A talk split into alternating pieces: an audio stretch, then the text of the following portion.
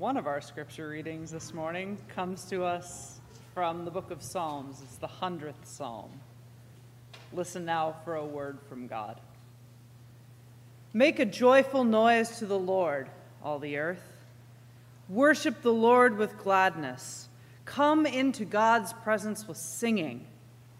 Know that the Lord is God. It is God that made us, and we are God's. We are God's people the sheep of God's pasture. Enter God's gates with thanksgiving and God's courts with praise. Give thanks to God. Bless God's name. For the Lord is good. God's steadfast love endures forever, and God's faithfulness to all generations. The word of the Lord.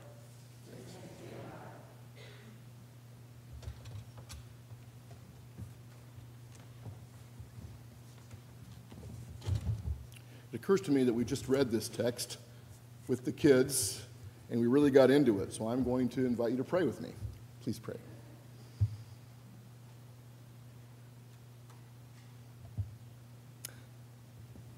Loving God, as we enter once again into this story, the greatest story ever told, we ask that you would open our hearts and our minds, refresh our spirits so that we might hear and experience this story in a new and different way, that we might penetrate the fog of familiarity and ritual and custom to hear what you have to say to us today. And may the meditations of our hearts together upon this, your word to us, be acceptable in your sight, O Lord, our rock and our Redeemer. Amen.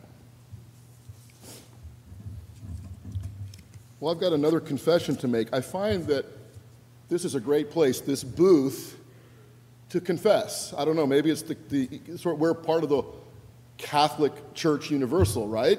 Small c. Catholic is just a synonym for universal. So when I find myself here in this pulpit, I, I find sort of, you know, the opportunity to unburden myself of things that are embarrassing, but it always feels good to get it out, to share with, you know, this small, intimate group of people online and in person. Uh, so here's my confession. i am always late to the technology party. Uh, as my daughter always reminds me, I'm of an older generation. Um, so I've just discovered podcasts, and the confession is the podcast which I've just discovered that I love is called Sleep With Me. Yeah. Pretty good title, huh? Pretty good for a Presbyterian pastor. Sleep With Me, uh, which is hosted by a guy named Drew Ackerman, is a podcast that helps people fall to sleep, which is something I'm pretty good at. Um, Drew Ackerman calls his show the podcast that sheep listen to when they get tired of counting themselves. And according to Ackerman, the perfect bedtime story is one that is slow and boring. That makes sense. He's from New York City, Ackerman, and when he narrates these stories of his in this podcast, Sleep With Me, he slows his tempo, he lowers his voice. His plots are pleasant, but kind of hard to follow. He goes on long tangents. Sound familiar? He kind of explores odd information, such as, and I quote, a detailed exploration of the science behind mood rings. The plot of one story involved a secret war between two candy companies, See's Candies and Whitman's Samplers. And as you heard about that fight, that, that conflict, you just dozed right off. But Ackerman says it takes a lot of careful editing to ensure that his stories don't stir up too many strong emotions in his listeners. He doesn't want us to get interested or too interested or too excited so that we can't fall asleep. So what he does is as he's editing himself, he'll sort of catch himself and say, Whoa, I'm getting a little excited here, so they'll probably get a little bit excited, so I'm going to cut that out. Drew Ackerman's podcast, Sleep With Me, has been ranked among the top 50 podcasts of iTunes, and his stories are downloaded about 1.5 million times each month. Now, you might right now want to confess that you'd like to say, Pastor Greg, if this preaching thing doesn't work out for you, you could always get a job with Sleep With Me. And that would be kind of funny and very true, probably. But what I want to do is use that image of sleeping, something we all do and should do more, um, to argue that it's okay to sleep a little bit in church if you'd like, just relax. I remember before I got paid to do this, uh, coming into church and immediately getting very, very drowsy. I can just, it's like so, com- I don't know what happened. I guess I just sort of relaxed in a way, and it wasn't a bad thing. Uh, I'd let down my guard, I'd kind of drift off. There were tangents being explored up from the pulpit. I had no idea what was really going on, but somehow it got in, I guess, right? Um, it's okay to sleep and to dream in our life of worship. We don't have to just think cognitively and using the left side of our brain all the time.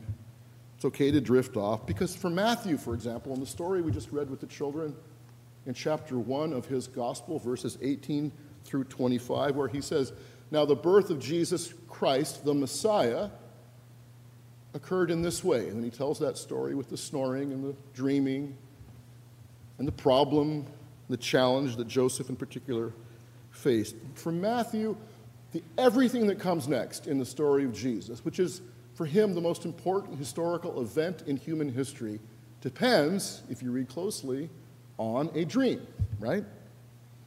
Fred Buechner, one of my heroes who recently passed away, said in one of the shortest quotes I've ever used from him faith is the assurance, kind of building on that famous Hebrews verse faith is the assurance of things hoped for the conviction of things unseen. Buechner said, Faith is our assurance that the best and holiest dream is true after all.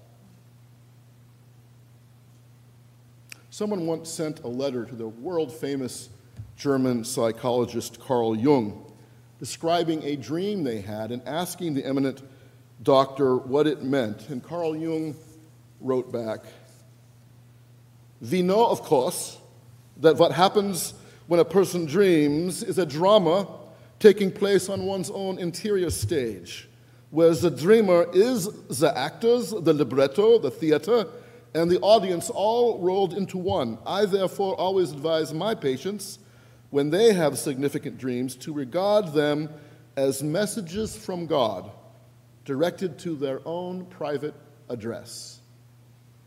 I love that phrase messages from God directed to our own private address. That's important because Joseph, the dreamer in our text today, had his own private problem, a big one, if you think about it. Our story in Matthew begins, again, right in the first chapter. Jesus' mother Mary was pledged to be married to Joseph. The word is betrothed. It means more than engaged, it means legally bound already. It's kind of like a pre marriage. The contract's already been signed. The wife, however, does not yet live with her husband. She's still with her parents.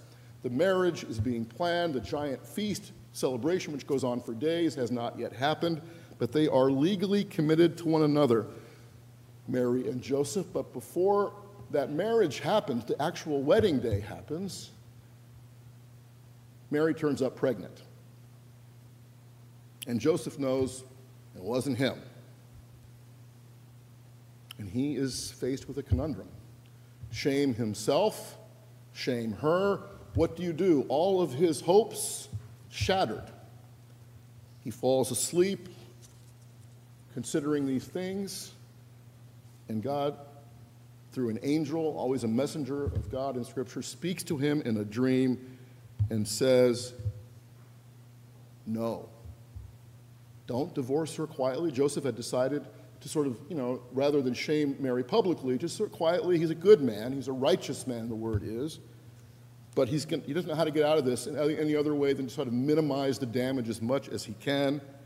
But in his dream, the angel of the Lord speaks to Joseph and says, Do not be afraid to marry Mary, to take her as your wife. Because, and this is the part that Joseph would really would have had problems with if he were me or if I were him, Because the angel, God's voice, says to Joseph in the dream, the child in her is of the Holy Spirit, the same spirit, or ruach, to use the Hebrew word, that hovered over the unformed waters in the creation story in Genesis and created life at the very beginning. That same spirit has now made this baby happen, and he will save his people. The, the angel says in the dream, he will restore right relationship between people and God, between people and their loved ones, between people and their themselves. That's what salvation is the restoration of right relationship with God and with our best selves. So, Matthew, in telling the story today of this dream, to all of us sort of sleepy worshipers this early on a Sunday morning, this busy holiday season, has an agenda. His agenda is to explain something very important to us, to propose something that we have a choice, like Joseph did, to decide to trust as he did or to, dis- to, to disregard, to ignore.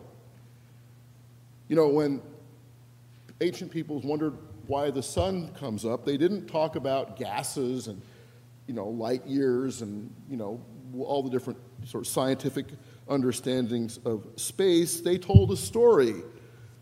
When people asked the question of why innocent people suffer, ancient people told a story. They didn't go into some sort of theoretical discussion. And you know, we tell stories too to answer the most profound questions. At a dinner party, when you've met someone for the first time, the first thing you say to someone you, you're just getting to know is, How tall are you? How much do you weigh? What's your body fat mass content? Now, what you do through a series of questions is sort of say, What's your story?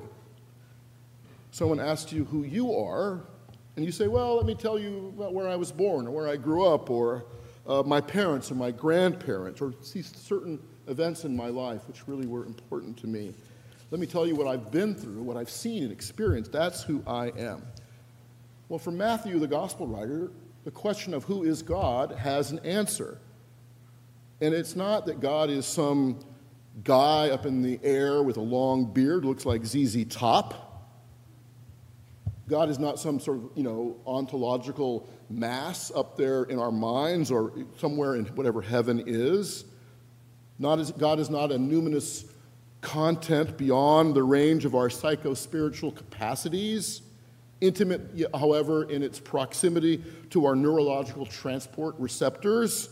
No, for Matthew, the answer to the question of who is God is the story of Jesus. The story that he tells today and then tells in the rest of his gospel. Because for Matthew, the gospel writer, the story of Jesus is how we talk about God. And that story, at least in the part we're looking at today, tells us three things. First is God is a God of real life, not our sanitized, cleaned up, Sunday morning best life, but rather our real life. Joseph had a real problem. Anybody out there, by a show of hands, had a real, ever had a real problem? One that you didn't know how to get out of? It wasn't uh, as obvious to you? That's where God lives. Not just in church on Sunday morning, not just during the holidays, but in the hard, tough, messy places where we live, where real challenge and real joy are found. The second thing Matthew wants us to know is that God is a God who keeps promises. Matthew has 11 what we call of fulfillment quotations in his gospel. Matthew's the only writer who keeps saying, he tells a little bit of Jesus' story, and then he says, Now this happened to fulfill what scripture, Jewish scripture, Matthew's scripture that he grew up with, promised us. And it happens here again today as well. We have a fulfillment quotation right here. He will come and he look, the virgin shall conceive and bear a son and they shall name him Emmanuel, which means God is with us. And all this took place to fulfill what has already been spoken. For Matthew, God is a God who keeps promises, and Jesus is proof of that. right? This presence of God with us in the midst of our messy, real lives, where we have to face tough choices, where we, we come to crossroads. God is a God of real life, and God is a God who keeps promises. And finally, God, for Matthew, is a God who is always doing a new thing. Did you catch that Joseph is trying to do right by Mary, right? Being a just man, a good man, a righteous man, Matthew says, depending on how you translate it. He decides to put Mary away quietly. God's law, the Bible, says you're not supposed to have sex before you're actually married. And Joseph understands that and is trying to follow it the best he can. But the same God who set up those rules is now at work in his heart and in his mind through this dream, saying, Joseph, forget all that. Don't be afraid. I've got a new plan. Go ahead and marry Mary. It's going to be okay. Don't be afraid. And that is the message of Christmas, really. Don't be afraid. It's always the message of the divine human encounter. We're terrified, we're unsure, we're uncertain, and God says, Look, I'm with you, it's going to be fine. I don't know exactly how it's going to play out, and you definitely don't know, but I'll be with you, so don't be afraid. Fourth Sunday of Advent is the last Sunday in a series of Sundays when people want to sing Christmas carols and they want to already have everything lit up and they want to pretend it's already Christmas. But we who trust Jesus and understand that he has to come to us again and again, and we have to be ready. See Advent as a time when we take the time to dream of a better world and to dream of a better life for ourselves. Dream of a better way of loving through ourselves. And so Advent is a time when we compare what is to what will be, to what could be, to what can be, if we, like Joseph, just trust our dreams and let dreams make love real. I saw the other day that Bono, you know, the Irish lead singer of the famous rock band U2, and by the way, when I was in college in 1981, my very musical freshman roommate walked in one day with this album. Kids, back in those days, we had what we call LPs. They were big and round. They're called records. We played them on record players. And he, he shook this record in front of my face and goes, U2, it's going to be big. I'm like, ah, I don't want to listen to that. Well, Bono has just come out with a new book. I don't know if you've seen it yet. It's called Surrender. And he says that that is the word that describes his life, life journey, and his life of faith best surrender. I'm looking forward to reading it. I haven't had a chance to read it yet. But years ago, Bono told uh, a journalist about a Christmas Eve experience that he had which changed his life. So, in a few minutes before we conclude, or at least I conclude today, uh, I want to just share that with you. The band, U2, had just finished another long world tour, and he was back in New York City. And on Christmas Eve, Bono, sort of un- unscheduled, planned, uh, uh, decided to go to St. Patrick's Cathedral on Fifth Avenue in New York City for one of the Christmas Eve services. And once he got in there and sat down and went through, started singing and reading and listening, he started to feel sleepy and nod off. Sound familiar? To keep himself awake, he grabbed a Bible and started reading a little bit. And he happened upon this passage from Matthew that we're looking at today, Matthew 1 18 through 25, the story of the birth of Jesus. And as he was reading, Bono, this famous person, this person who, when he says jump, everybody else says how high he started to cry. And he says, I realized in that moment that my life needed to be more, that love needs to find form, intimacy needs to be whispered. To me, it all makes sense now. It's actually logical. Essence has to manifest itself, it's inevitable. Love has to become an action and something concrete. It would have to happen. There must be an incarnation love must be made flesh. Whether you decide or I decide now or on Christmas Eve or on Christmas Day or not, it doesn't matter. Love, Bono is saying, has to find its way into the world. And that's something we can trust. That's something we can celebrate. That's what happens at Christmas again and again and again. While we're struggling with our real problems, our real challenges, our real packed schedules, our stresses, our remorse, our burdens, our distractions, love is already at work. And it's in our dreams when everybody we know, every instance, we're all, it's all kind of mashed in there together, as Carl Jung said on this sort of dramatic stage. It's in our dreams that that perspective is given to us. Don't be afraid. I am with you. Just be your best self. Trust that I am with you. Let love be made manifest. Let it find its way into the real world through you, through your decisions. We can do that this week. We can make love real not only for ourselves and our families, but for everybody, the people around us, in small but really, really precious and crucial ways. Amen.